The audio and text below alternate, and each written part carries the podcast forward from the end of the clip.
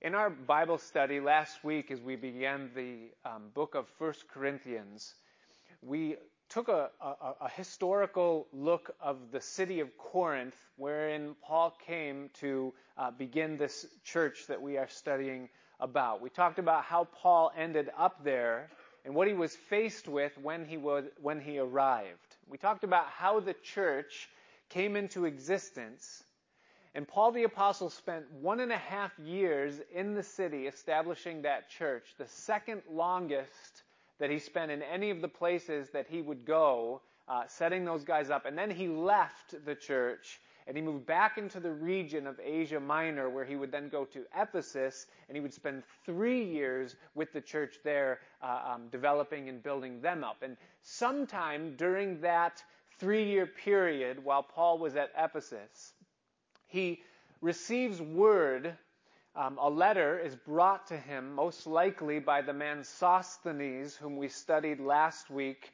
uh, that Paul mentioned in verse 1 uh, of 1 Corinthians, that there were some problems within the church, that they needed help, that there was issues that were going on there, and it was beyond the ability of the local church body there to address the things that needed to be addressed. They needed Paul uh, in his authority to address them.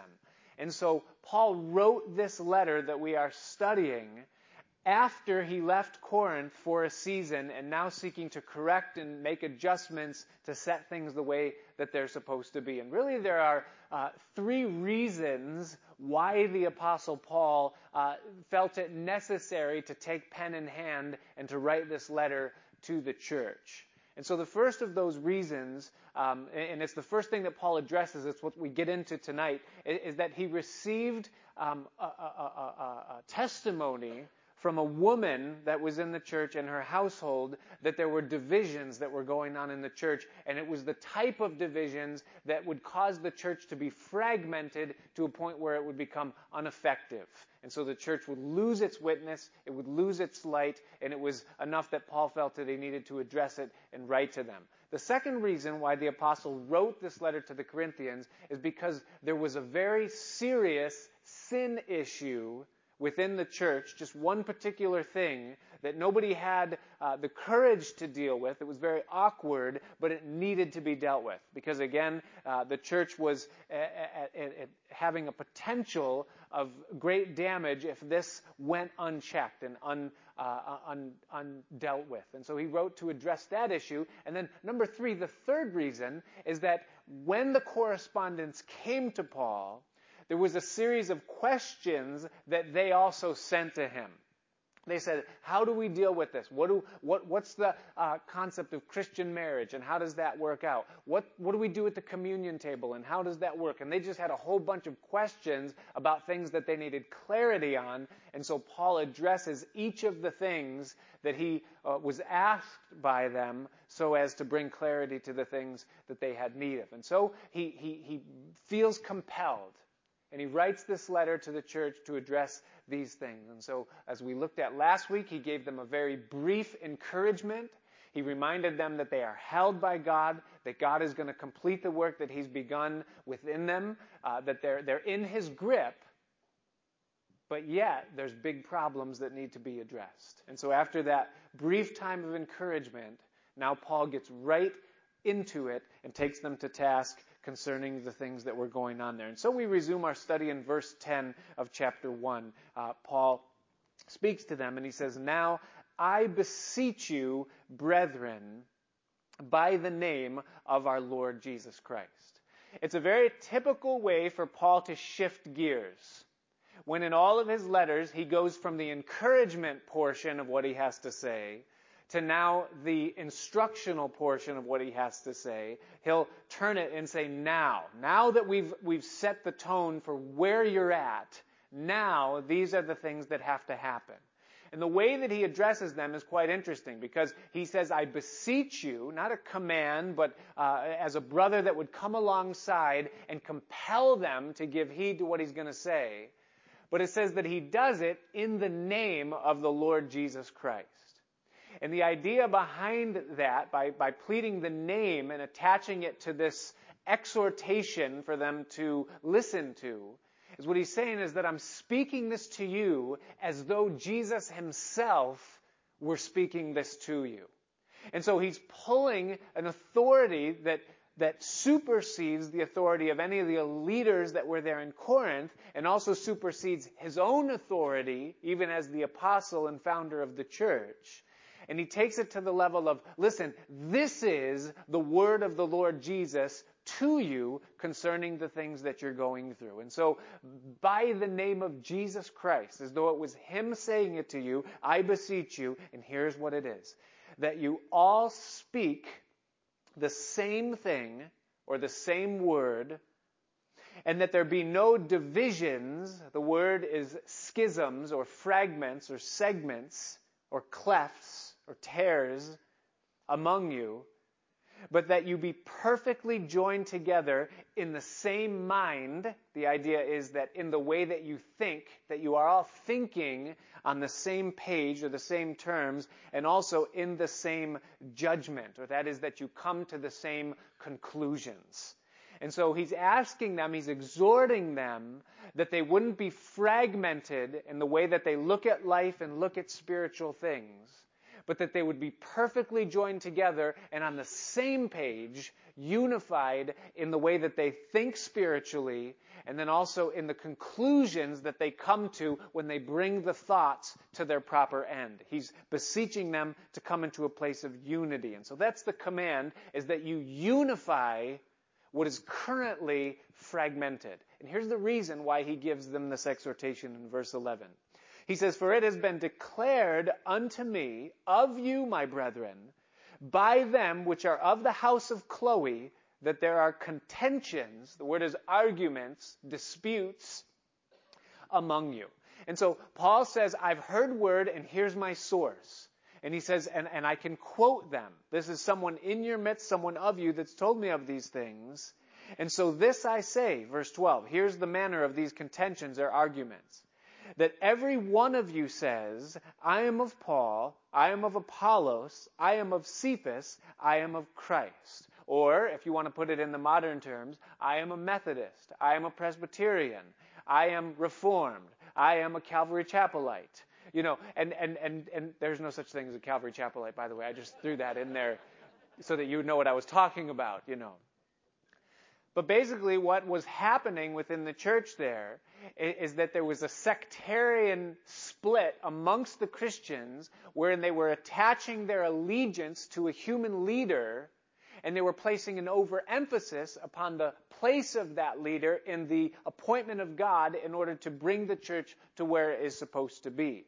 And that the, the, the outcome of that um, allegiance to those leaders is that it was causing division, is that it wasn't allowing them to think in the same way or draw those thoughts to proper conclusions because eventually they would come to a point where they couldn't agree because the, maybe there was a difference in the style of leadership that was going on between the two of them. And so Paul kind of gives to them um, the, the, the source of this division is that the people were placing their footing, the footing of their faith, upon human teachers rather than on the person of Christ himself.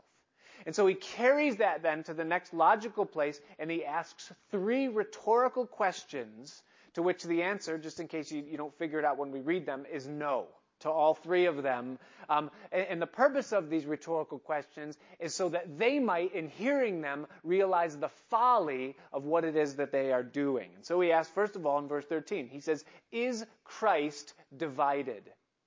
Is the gospel or the person of Christ or the resurrected Lord in such a state now that he no longer physically exists as a personage and as an authority and a power, but rather what he's done is that he has now been divided or split up in such a way wherein he has given a part of himself to each, um, you know, distinct leader and now your place is to find the leader that you most resonate with, and that's your picture of Christ. Or that's what you consider Christ to be. Is Christ divided? It's a foolish thing to even think about. Of course not. He's holy. He's one. He's God. He's ever seated at the right hand of the Father. He is who he is. The second question he asks, was Paul crucified for you? In other words, if you are in the camp of those at Corinth that ascribe me to be your pastor or your spiritual leader, the one whom you are looking to for guidance and a good example. Was I crucified for you? Did I lay down my life for your sins? Am I, Paul is asking, able to save you? Through my ministry and what I've done, can I be the sacrifice and propitiation for your sins? And the answer, of course, is no.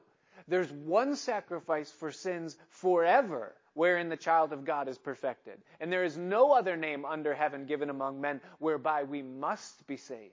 It's the name of Jesus only. And so you couldn't be, be um, saved because of what I've done for you. And then the third question, or were you baptized in the name of Paul? And again, baptism is a symbolic unifying of the two is that when we're baptized into the name of Jesus, we are dying in the water and we are becoming spiritually unified with Christ. He's coming into our life now, and the life that we're living from the time that we come out of the waters is a life that's empowered by Christ Himself. And Paul is saying, is it even possible that you could be baptized in such a way that I could come into your life? Is it possible for an extension of my spirit to be in you in such a way that you would someday become a replica of me or of my faith in some way, if that could happen at all? And of course, the answer to all of those things is no and no and no. And, and then Paul even takes it a step further, and he says in verse 14, he says, I thank God that I baptized none of you except for Crispus and Gaius lest any of you should say that I had baptized in my own name. And I baptized also the household of Stephanas. Besides, I know not whether I baptized any other. For Christ sent me not to baptize. And we'll pause right there and we'll finish the second half of the verse in just a moment. But he says, listen, I took heed and went the extra mile that even while I was among you, that if there was baptizing to be done, I let the other guys that were with me do the baptizing so that you could never attach the act of baptism in some way and say, well, I was baptized by Paul who started all those great churches and somehow that makes me superior we read that even Jesus didn't baptize his disciples. It says in John chapter 4, verse 2, that Jesus baptized not, but his disciples did the baptizing. And again, for the same reason, lest some element of spiritual pride would come up in a person and they would say, well, I was baptized by Jesus, and so I have. Paul said, no. He's like, listen, you guys are, are completely missing the mark in what you have given yourself to in, in all of these things. And he says that my reason for not baptizing you was intentional so as not to make myself the emphasis among you. He says, as, as he finishes verse uh, 17 there, he says, For Christ sent me not to baptize, but to preach the gospel. And he says, not with wisdom of words, lest the cross of Christ should be made of none effect. And so the problem that the apostle Paul is addressing forthrightly with them right at the onset of this epistle is that there were divisions and schisms and arguments taking place among them. And the reason for those divisions was because of the exaltation of human leaders and the neglect of the person of Christ within their lives. Now there is in every one of us who is fallen a tendency to gravitate towards a human leader or a human example. Is that we see someone that maybe has progressed to a place in their relationship with Christ or their walk with the Lord that we admire and we look at them in, in some way as an example uh, of what it is that we hope someday to be. Now that's a natural thing, and that's not even necessarily a bad thing there is a benefit to doing that because we can learn from those who are further along in their walk with Christ. We can get an example of how spiritual things flesh out in the real world by looking at someone's life. But the danger that that carries, that we can also be um, susceptible to, is that we can begin to pattern our lives after the life of that leader or that person that we're looking at and instead of looking at Christ, look at them. Now, if you could picture in one moment each one of us, or every Christian in the entire body of Christ that's alive on the earth or, or that has ever lived, and you could picture Christians as a fraction for a moment. Any fraction. You can uh, make one up in your own mind. Just say like one half or one quarter or, or, or 50 one thousandths, whatever you want. Just a fraction where you have a numerator and then you have a denominator underneath, underneath that. Now, in a proper fraction, the numerator is always less than the denominator because you're showing that, that, that the numerator is the part of the whole. And so if you could imagine every Christian for a moment as a fraction, what you are, what I am, is that we are the numerator. That's the actual portion of substance that we contain. The denominator of any fraction is whatever it is that we hope to become. And so we recognize that as the numerator, that we're incomplete, that we're not quite what we're gonna be or what we hope to be. We're a part of that. And so you have the numerator, that's where we are. And then the denominator is what we hope to become someday. Now, the common denominator of all Christians is, can only be, and must be Jesus Christ.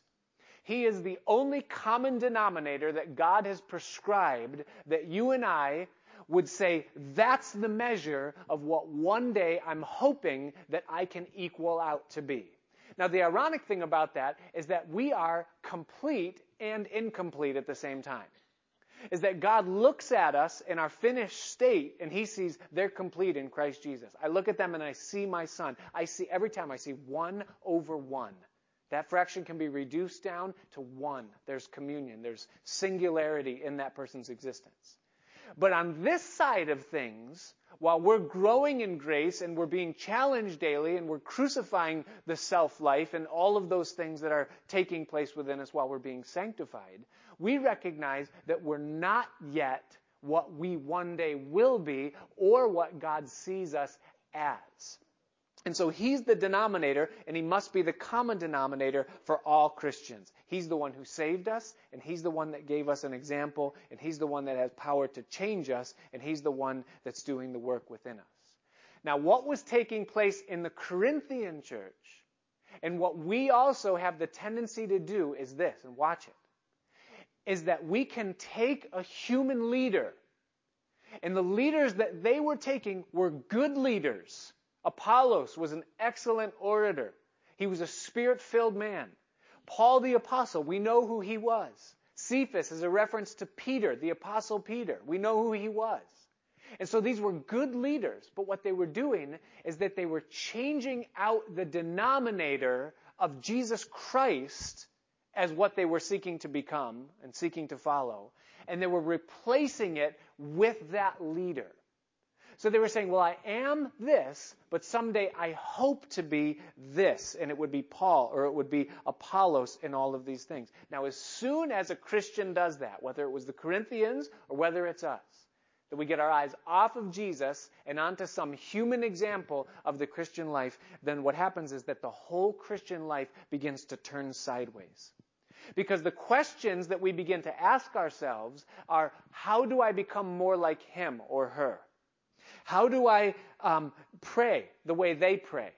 How did they become the way that they are? And what disciplines and things can I work into my life so that one day my faith can look like them? And so we ask them the question is how did you become like this? What books did you read?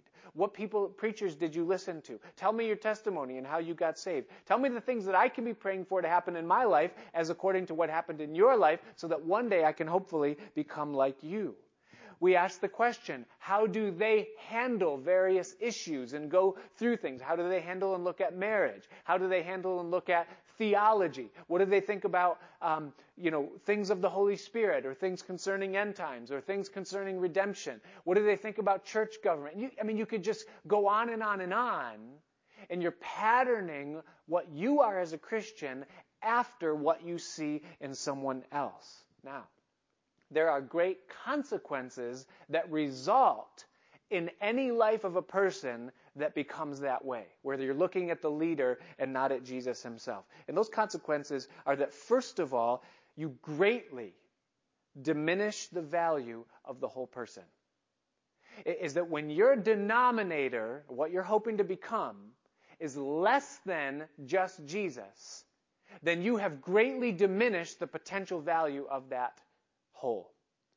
Because even if you attain to become like the person that you're trying to become, you are still only a fraction of what God intends your life to be. And so you've greatly diminished the value of what God wants to make you. Another consequence is that you automatically, as soon as you do that, you make yourself incompatible with most of the body of Christ. Because when a leader becomes your denominator, then your fraction becomes incompatible with other fractions. You remember, I'm going through this with my kids now as they learn, uh, you know, mathematics and they're multiplying and dividing and adding and subtracting fractions. The goal is always to find a common denominator. Once you have a common denominator in a fraction, then you can do whatever you want with it. But if you get a fraction where there is no common denominator, then that's a headache. You see? And what happens is that when we make a leader the denominator of our life, then automatically we're going to be schismatic with someone else in the body of Christ. Because eventually we're going to come to a point where it's impossible for us to see eye to eye. We cannot agree on these things because the numbers don't work out. It doesn't work. It becomes frustrating. That's where schisms, that's where divisions come from. And so you're primed for division in that because not everyone can have the same common denominator as me if I'm following after a man or a woman or a spiritual example. Another consequence of it is that you are grieving and frustrating the Holy Spirit of God. And the reason you're grieving and frustrating him is because he is sent on a mission to conform you and I into the image of Christ, not into the image of another leader.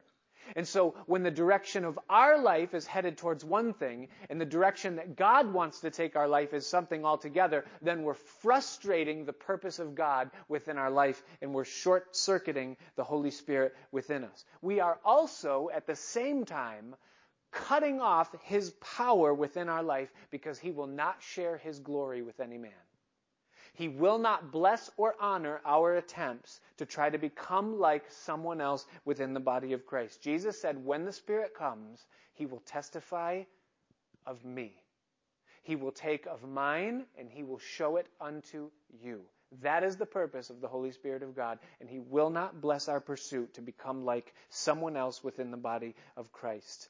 Another consequence of this is that once we do this, we are setting ourselves up for disappointment. Because inevitably, eventually, every man will fail. There is no perfect man.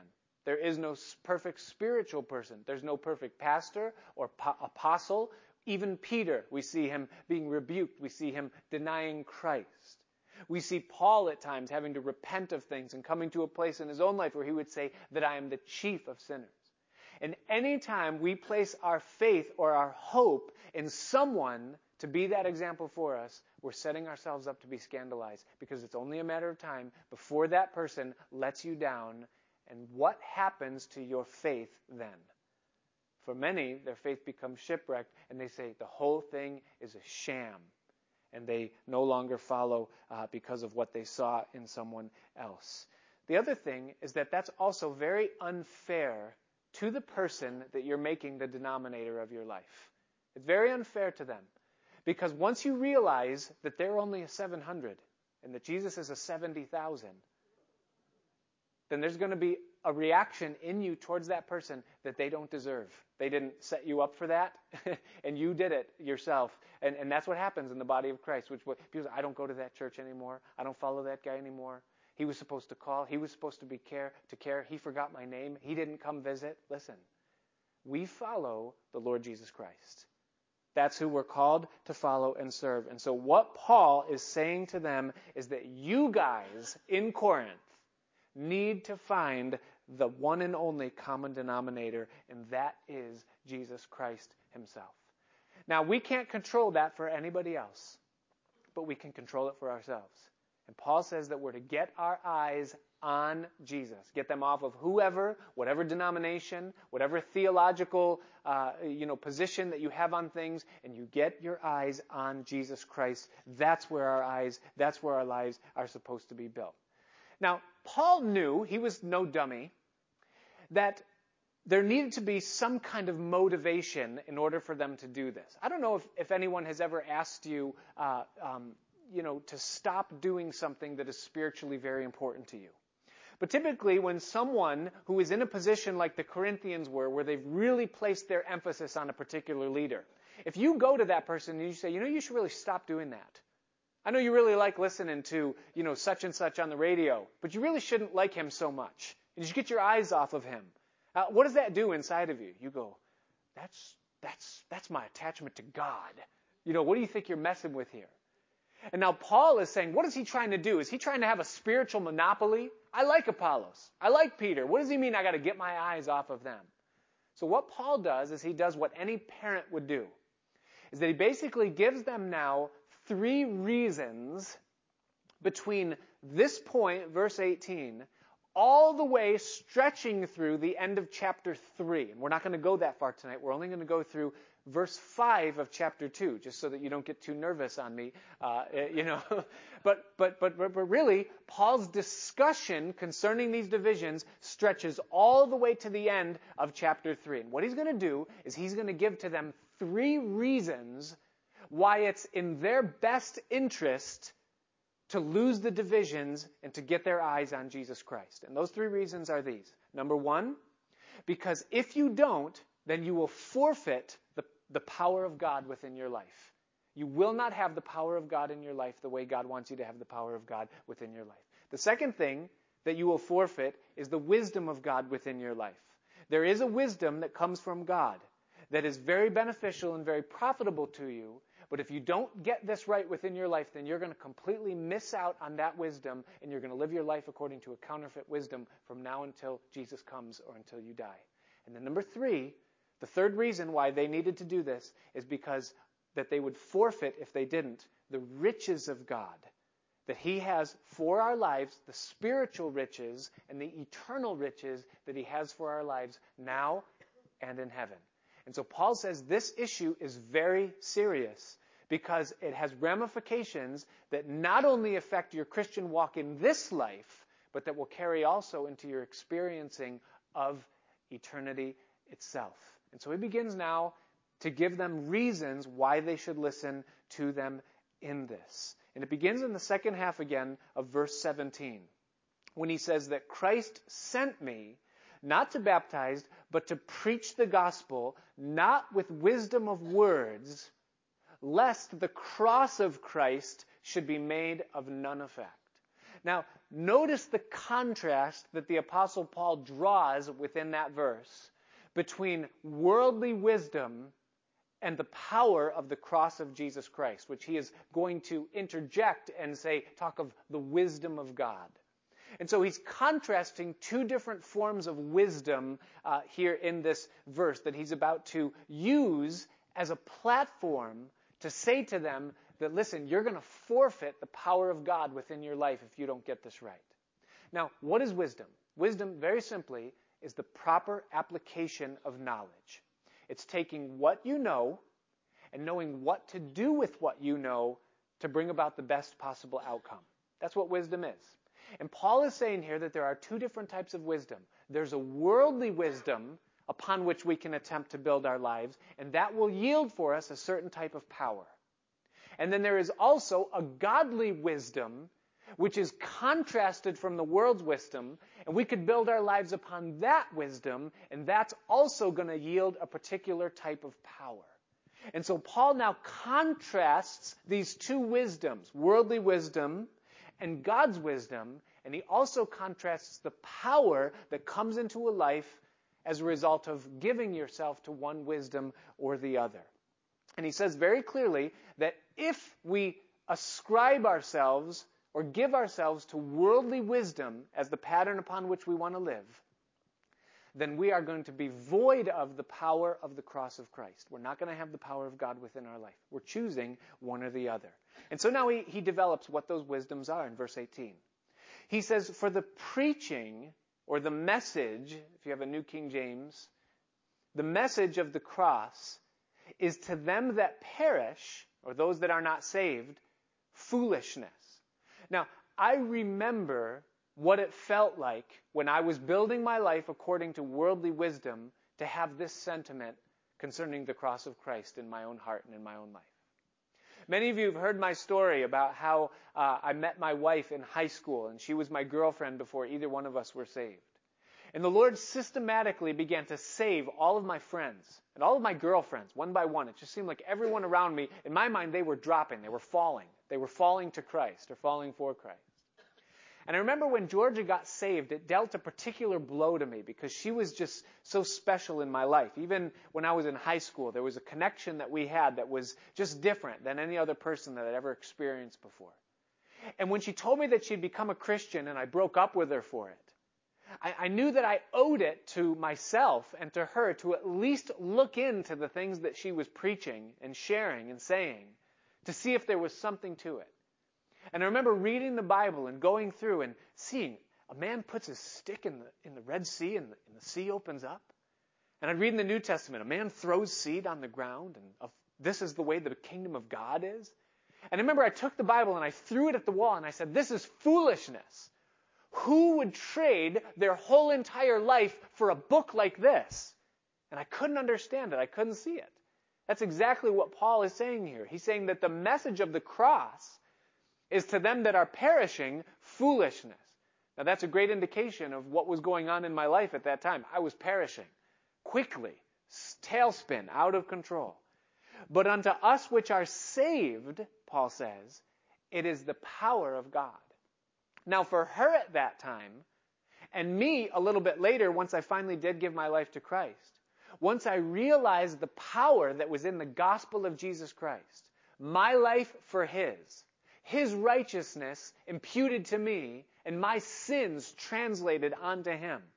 And that now I have new life in him because of this grace that's been provided through the cross.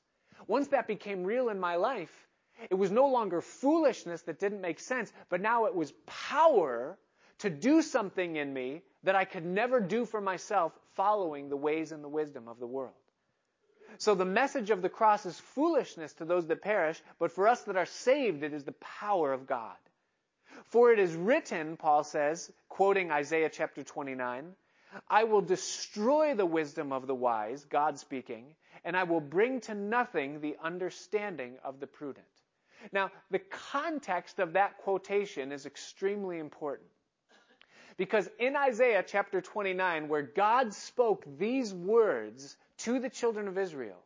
The reason why God said it to them is because they were doing the very thing that the Corinthian Christians were doing. They were placing their faith upon the backs of the religious rulers of the day. Well, I go to synagogue. I go to temple. I go to Jerusalem each year at the times of the feast and I offer up my sacrifice. And so because I do the sacraments and because I give my allegiance to these spiritual people, then therefore I'm saved. And what God said in response to that attitude that the people had is He says, I'm going to purposely make it so that your life is frustrated. And that the wisdom that you're heeding and the counsel that you're taking doesn't work. Because your eyes are in the wrong place. You're following the wrong people. You're doing it for the wrong reasons. And therefore, I'm not going to bless your life and allow my power to be present with you because your allegiance is not with me. God would go on to say in that same chapter that their hearts are far from him, even though they honor him with their lips in the things that they say. And so, in the very context of what they were doing, Paul brings that into the present and he says, You guys mean well by your allegiance to Apollos and your allegiance to Peter and your allegiance to Paul. But because your eyes aren't on Christ, you're going to miss the power of God within your life. Because He's not going to bless your allegiance or your endeavor to become like someone else. The Bible says that we're to worship the Lord our God, and Him only are we to serve. And so he goes on then in verse 20 to, to say, Where then is the wise? Where is the scribe? Where is the disputer or the arguer? the debater of this world. I'll tell you where they are. They're on Fox News every couple of weeks, interrupting our lives, debating uselessly about things that will mean nothing, even as the Bible here is telling us. He says, Hath not God made foolish the wisdom of this world? In other words, it doesn't matter how crafty it is, how creative it is, how ingenious it seems, God trumps the power of every bit of counsel that exists within the world, and He can bring it to nothing in a heartbeat, and He always will when that wisdom is not His wisdom that's been prescribed in His way. If you go to Barnes and Noble booksellers today, or even log on to your tablet, you know, the bookstore part of it, and you look at what is on the bestseller list, I guarantee you that you will find three things somewhere on the bestseller list. You will find a book about how to improve your financial situation within your life. You'll find a book about how to improve your marriage or your intimate relationships. And you will find a, a book about your health and your well-being your self help, if you would, psychologically, physically, or otherwise. And the reason I can say that with such boldness is not because I looked at the bestseller list today, because I didn't. I can say it boldly is because you will always find a book about one of those three things or uh, you know a whole host of other things on the bestseller list. Why? Because people are always looking for wisdom to try to make their life better in ways that they don't know how to make their own lives better. And so where they go is to worldly wisdom to try to find the answer. But here's the amazing thing about the bestseller list. It always changes. Have you noticed that the same authors are not on the bestseller list that were on it 10 years ago or 5 years ago or even 5 months ago? And the reason for that is because God says, I confound that wisdom and it will not work. It's not going to profit you when you give your life to it. And here's why, verse 21. For after that, or in that manner, in the wisdom of God, so now we're talking about God's wisdom, we bring that in for the first time. The world, by its wisdom, knew not God. Therefore, it pleased God by the foolishness, and the word foolishness is what the world would call it, the foolishness of preaching, or of the word preached, or of the message, to save them that believed. And here's what he's saying He's saying if you take the wisdom of the world as to how to save yourself, how to fix yourself, how to enrich yourself, how to beautify and or- ornament your marriage, how to improve your psychological well-being, you take all of that and everything that's said about that and all of the many fine points made about that, and then you contrast them with what God says is the answer, which is come to the cross of Jesus Christ, lay your life down there, and die with him who laid down his life for you, and God will take care of it. And when you place the multitudes of volumes and books that have been written on the one side and the simplicity of the message of the cross on the other, the one side looks over and says, Something that simple? Something that foolish? And God says it pleased him that through the simplicity or the foolishness from the world's perspective of that message believed, God's chosen to save those that put their faith in him. It says that he it pleased God by the foolishness of the message preached to save them that simply believe. You put your faith in Jesus Christ and God will begin working his power within you to build and to do what you could never do for yourself. He says, For the Jews require a sign. In order for them to give their allegiance or profess their faith, then they want to see a miraculous work. They need to see some evidence of the supernatural within you. He says that the Greeks, they seek after wisdom. And that was true in Athens. It was true in Corinth. They wanted a philosopher. They wanted an orator. They wanted someone that could speak into their lives and mesmerize them with their words and with their wisdom. He says the Greeks want that. He says, But we, verse 23, preach Christ crucified. Unto the Jews, it's a stumbling block. The Jews who want a sign, they hear the message of the cross and they say, Why in the world would a Savior lay down his life? Why in the world would God go through all the trouble to redeem mankind through a cross? There's nothing supernatural about it. There's nothing glorious about it. It's, it's a means of execution. It doesn't make sense. Why would we do that? It's a stumbling block to them. It flies in the face of what they were looking for. And he says it's a stumbling block to the Jews, and unto the Greeks, it's foolishness. What merit is there in a cross? What merit is there in a Savior who dies? What beautiful wisdom is there in any of that? It doesn't make any sense to us. Look at Plato. Look at Socrates. Look at the great philosophers that have come from our culture and our society. And you're saying that we should give our lives to a man who died on a cross? It doesn't make any sense to us. But then Paul, verse 24, on the other side of the unbelievers, he says, But unto them which are called, both Jews and Greeks, Christ, the power of God and the wisdom of God. In other words, here's what Paul's saying is this is that anyone who places their faith in Jesus Christ and by doing so makes him the denominator of all that they are, that person is going to experience the power of God within their life, and all things will be done within that life.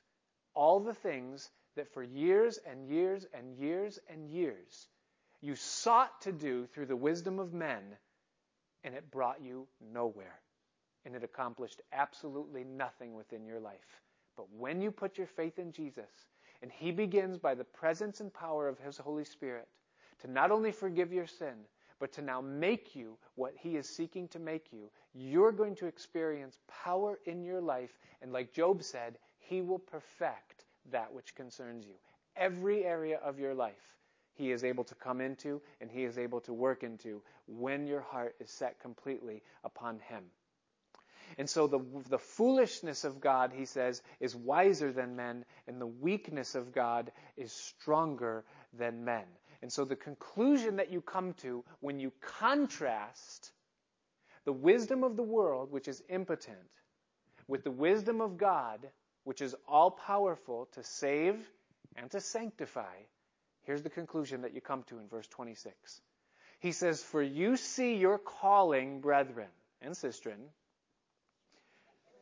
how that not many wise men after the flesh, not many mighty, not many noble are called. Now, he doesn't say not any, he says not many. And the reason is because it's above them, or it's beneath them, rather. It's too low for the lofty to look down and say, well, that could maybe even possibly be the answer. Isn't God amazing? that he would make salvation to be in such a way and to happen in such a way that there could be absolutely no intellect of man involved in the process at all. That there could be no merit in it whatsoever. He brought it as low as it could possibly go. God says that is the answer for all of life. And the reason why we look around the church and we see what we see and we know what we see when we look around the church. We see that there's not many mighty, not many noble, not many wise men after the flesh. Because God, it says, has chosen the foolish things of the world to confound the wise. And God has chosen the weak things of the world to confound the things which are mighty. And base things of the world and things which are despised has God chosen, yea, and the things which are not that's what the Bible has to say about you and me. I hope you feel complimented. Why? To bring to nothing the things that are. Here's what Paul's saying is that when Christ is at rest within your heart and your eyes are fixed upon him and his sanctifying power is molding and shaping you into what you want to be, then you and I, who in the world's eyes are weak and base and foolish, and untalented and unskillful and undesired will see us possessing the power that they are seeking after, and it brings them to nothing. It demonstrates that God's power is all and that man's power is none. And the amazing thing is that you and I can possess the blessing that all of the world is seeking after in every area of our life, and we can possess it by simply looking to Christ crucified and by nothing else that's in us at all. And the reason why God made it this way, verse 29, he says that no flesh should glory in his presence. There's not one person that will ever be able to boast about who they are or what they've become or what God has done within their life because everything that we will ever be is because of Christ and Him crucified. And that even applies to a Christian who places their faith or their trust in a spiritual leader, someone other than Jesus Christ, because God will not bless that. We will watch others excel and abound whose eyes are on Christ, and we ourselves will be stunted because God will confound it. He won't let it happen. No flesh will glory. Well, I, I bought so and so's book and I followed his, his 20 step plan and I went through his studies and I listened to everything he said every, every day, and, and God got me through with it. It's never going to be that. The answer is going to be God. How did you get where you are? God. God got me where I am. Where did that talent that you have come from? God. Where did that position? God. Where did that money? God. It came from God. That's it. It's Christ's name crucified. He did it in my life. I can take no glory. There's nothing in it that I have done at all. And so he says in verse 30, but of him, not of Apollos, not of Paul, not of Cephas, of him are you in Christ Jesus, who of God is made unto us wisdom and righteousness and sanctification and redemption. Now, if you break those things down, there's not one thing in all of life that doesn't fall under the banner or category of one of those things. He makes us all. But it comes as we're in allegiance and in communion with Him. That according as it is written, he that glories, let him glory in the Lord. Quoting from Jeremiah, where he says, Let not the wise man glory in his wisdom, nor in the strong man in his strength, but let him that glories glory in the Lord. That's the only thing that will ever work out in our life. So now what Paul does is he completes this thought before he moves on to wisdom proper, still talking about the power of God within our life. He gives an example from his own life and ministry. We like examples, don't we? It helps us to understand what it looks like. And so he does that in verse 1 through 5 of chapter 2. Notice what Paul says. He says, And I, brethren, when I came to you, me, Paul, whom you are pledging your allegiance to, when I came to you, I did not come with excellency of speech or of wisdom, declaring unto you the testimony of God. So the first thing that he testifies about in his own life concerns his speech. And he says to them, I purposefully did not impress you with eloquence and intelligence. I went out of my way. Now, Paul was a great orator.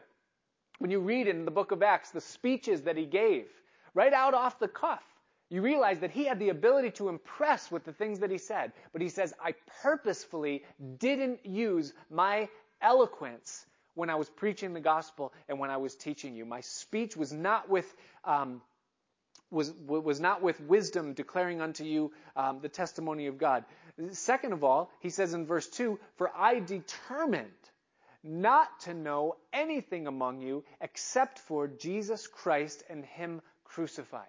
So Paul says concerning my content, the content of my messages is that I purposefully didn't use high and lofty illustrations. I didn't compare salvation to you know, biological systems of God's engineering. I didn't do that.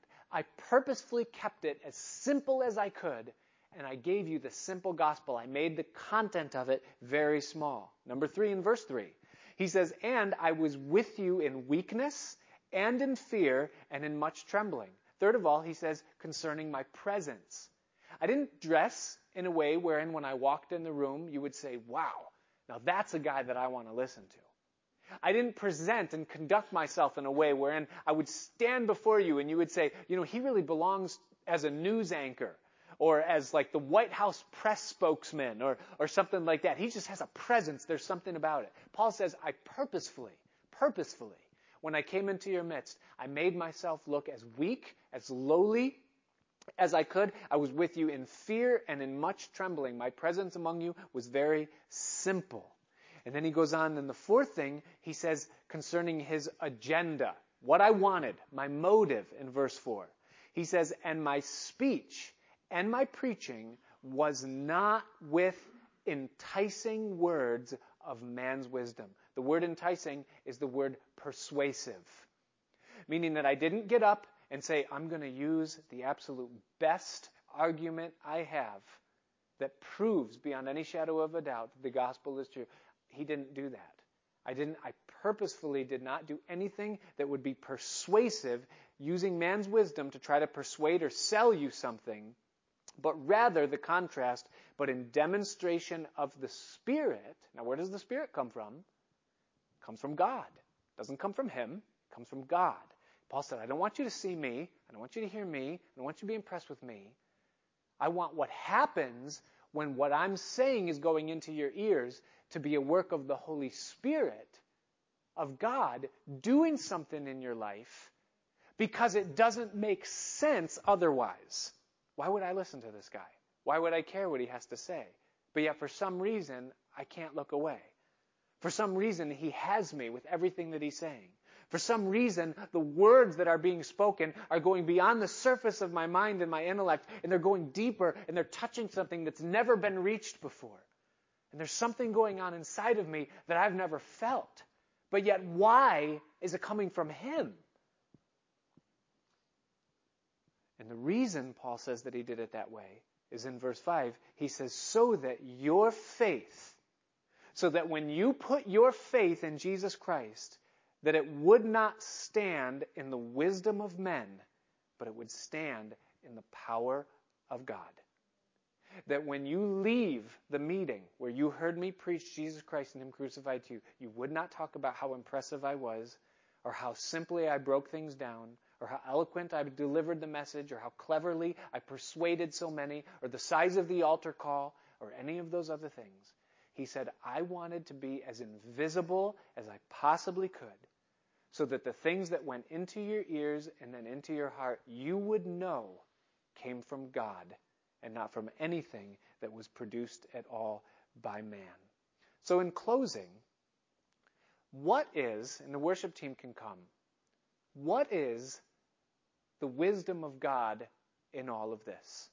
Because we saw the contrast between the world's wisdom and the wisdom of God, and we understand what the world's wisdom is. But what is God's wisdom? What is God's strategy in making the gospel and salvation and sanctification in life this way? The proper application of knowledge. Why, God, is it through the foolishness of preaching? Number one is that it humbles prideful man to the point that he realizes that there's absolutely no intellect involved in the saving of souls. There is not one person in heaven that will be there because they were smart enough to give their life to Jesus Christ. There is no intellect involved in salvation. It's a matter of faith. You either believe it or you don't. The second point where God's wisdom comes through in all of this is that it makes everyone and anyone usable by God with absolutely no limitation at all whatsoever. Every single one of us can declare the simple message of the cross to anyone. And what God says is that the simpler that message is delivered, and by the simpler the person who delivers that message, the more potential there is for the power of God to show up behind that message. And that's an incredible equalizer, isn't it? Because sometimes we think that we cannot be used by God because we don't possess the type of intellect that we see in someone else. Or we don't have the type of eloquence of a Billy Graham or the same flash firing mind as someone who can debate and answer questions. But every single one of us can share the simple gospel that God so loved you and you were so far from Him that He gave His Son to take your place in death. And by putting your faith in Him, He will give you a place of life and a place in His kingdom for all of eternity. But you need to repent of your sins and turn your life over to Him. It's a foolish message when you compare it with what the world would teach. But God says, I'll anoint that message in the lips of anyone who brings that message to another person. It actually makes it easier for the one that has no natural ability. Because Paul the Apostle had a ton of ability, and it was harder for him. Look at what we just read, what he had to go through in order to bring the power of God through the gospel. He had to take off his eloquence, take off his commanding presence, take off his intelligence. He had to take all of it off. The third thing, God's wisdom in this, is that it removes all pressure from those who serve Christ in any way from feeling like they have to measure up to anything. One of the things that can happen, and it happens to me, is that I'll, I'll give a message, whether here or somewhere else, Saturday morning or, or otherwise, and, and, and I'll like just have this feeling, this sense. It's what we live for, to, to let, the, let the curtain back a little bit, us preachers. This sense that the Spirit of God is just using it. It's not always like that. But there are times when you just feel like, like God is just, you, you know, you just feel like you're sailing. You're not flapping your wings. You're just in a current. God's just moving. It's, it's, it's awesome, you know. And people come up to you after and they're like, man, that, you spoke to me tonight. It was right from God. And, and you're going, yeah, great. That's the best thing in the world and the worst thing in the world. It's the worst. Because the next day you go, how in the world am I going to do that again? and you begin to go, oh no, like, and, and, and you can almost guarantee that next week is going to be a flop because you're going to get yourself into this whole thing. But listen, if you can get what God is saying to us here, it removes all of that. Because what I've also discovered is that you can feel like you're firing on all eight cylinders and you're putting everyone to sleep. And you can also feel like God's not with you at all and He's leaving you out there to hang to dry.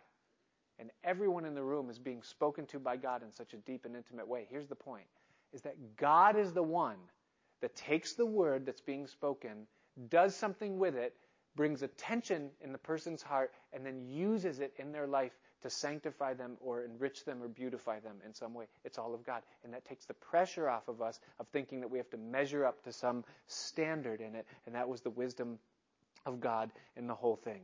And then number four, concerning the wisdom uh, in this thing, is that it automatically pulls my eyes off of someone else's ministry or off of someone else's progress in the Christian faith, and it puts my eyes only on Jesus. Because I realize that what He wants to do, He wants to do it in my life, not what he wants to do in their life in my life. If God wanted two of someone else, he would have made two of someone else and none of you. But he didn't. He made you. And he wants to do something in your life, and he's waiting for your eyes to be fixed upon him alone to perform the work that he wants to do within your life. And thus, the power of the cross in my life is that it's all of him and it's none of me. It's all of him and it's none of my attempts to be like someone else whom I admire in the Christian faith. It's not by might, it's not by power, it's by my Spirit, says the Lord. And when our lives come into that place where we're leaning completely upon Christ, the result will be that there will be an unlimited source of power to live the abundant life that Jesus wants for each one of us to have. And so may our eyes be fixed upon him. Father, we thank you tonight, Lord, for what you've spoken to us through the word. And I ask that you would take now, Lord, and that you would apply it, and that you would challenge us, Lord. And where there are divisions in our own hearts because we've taken the denominator that matters and we've replaced it with something else, we ask, Lord Jesus, that tonight you would become the Lord of our lives again, that we would come back to the simplicity of the cross, and that our lives would be founded there, never to be moved away, and that your power would be present in our lives because of it. And we ask these things in Jesus' name. Amen.